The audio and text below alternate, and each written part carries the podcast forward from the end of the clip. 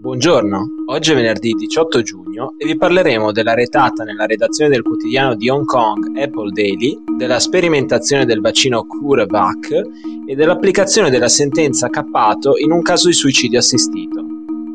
Questa è la nostra visione del mondo in 4 minuti.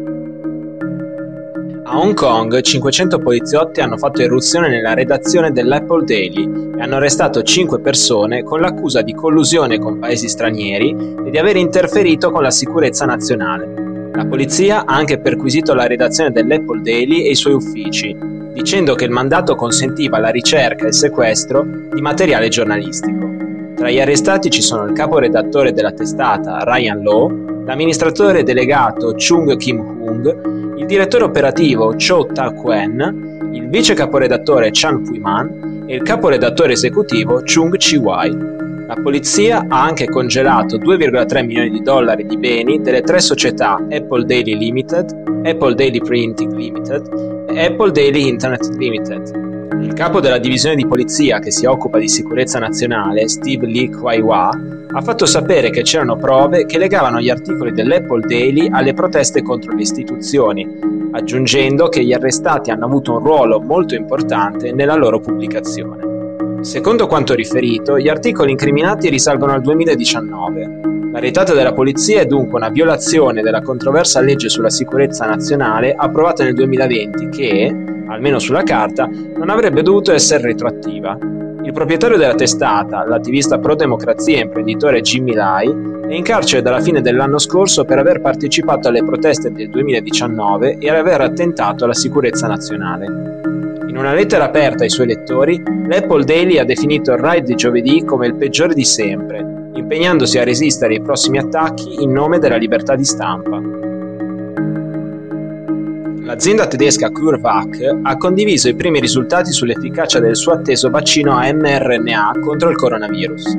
Attualmente i test effettuati su 40.000 volontari tra Europa e Sud America hanno dato un'efficacia del 47%, molto inferiore rispetto agli altri vaccini che utilizzano la stessa tecnologia.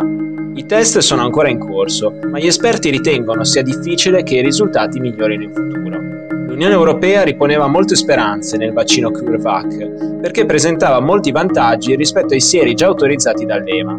Non necessitava di essere conservato a basse temperature come Pfizer BioNTech e aveva un costo molto più contenuto. L'anno scorso Bruxelles aveva anche concordato con CureVac l'acquisto di 400 milioni di dosi una volta che il vaccino fosse stato autorizzato dall'EMA. Resta da capire come l'UE deciderà di organizzarsi alla luce dei nuovi risultati. Il Tribunale di Ancona ha stabilito che l'azienda sanitaria delle Marche dovrà verificare che un paziente tetraplegico di 43 anni possa accedere al suicidio assistito.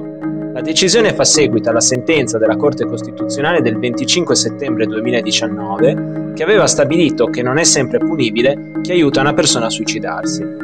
Si tratta di un evento storico perché è la prima volta in Italia che un tribunale applica questa sentenza e non esclude a priori la possibilità di fare ricorso al suicidio assistito. Due anni fa la Corte Costituzionale si era espressa sul caso dell'attivista Marco Cappato, accusato di aver aiutato Fabiano Antoniani a suicidarsi dopo essere rimasto paralizzato in seguito a un incidente. In quell'occasione la Corte ha stabilito che in determinate situazioni l'assistenza al suicidio non è equiparabile all'istigazione al suicidio. Questi casi spetta quindi alle aziende sanitarie accertare che ci siano le condizioni per effettuare il suicidio assistito, verificando che il paziente sia tenuto in vita da trattamenti di sostegno vitale, che sia affetto da una patologia irreversibile fonte di sofferenze fisiche o psicologiche che egli reputa intollerabili e che sia pienamente capace di prendere decisioni libere e consapevoli. Nel caso specifico, la vicenda che vede coinvolto il Tribunale di Ancona è iniziata nell'agosto 2020, dopo che l'uomo aveva presentato richiesta alla ASL per ricevere suicidio assistito. L'azienda aveva respinto la sua richiesta senza però attivare le procedure stabilite dalla Corte Costituzionale. L'uomo aveva presentato un'istanza al Tribunale di Ancona che 26 marzo aveva legittimato la decisione della ASL, sostenendo di non poter obbligare l'azienda a garantire il suo diritto al suicidio assistito. Grazie a un reclamo, alla fine il Tribunale di Ancona ha ribaltato la precedente decisione e adesso la ASL dovrà verificare che sussistano le condizioni per realizzare il diritto dell'uomo al suicidio assistito. Per oggi è tutto, dalla redazione di The Vision, A lunedì!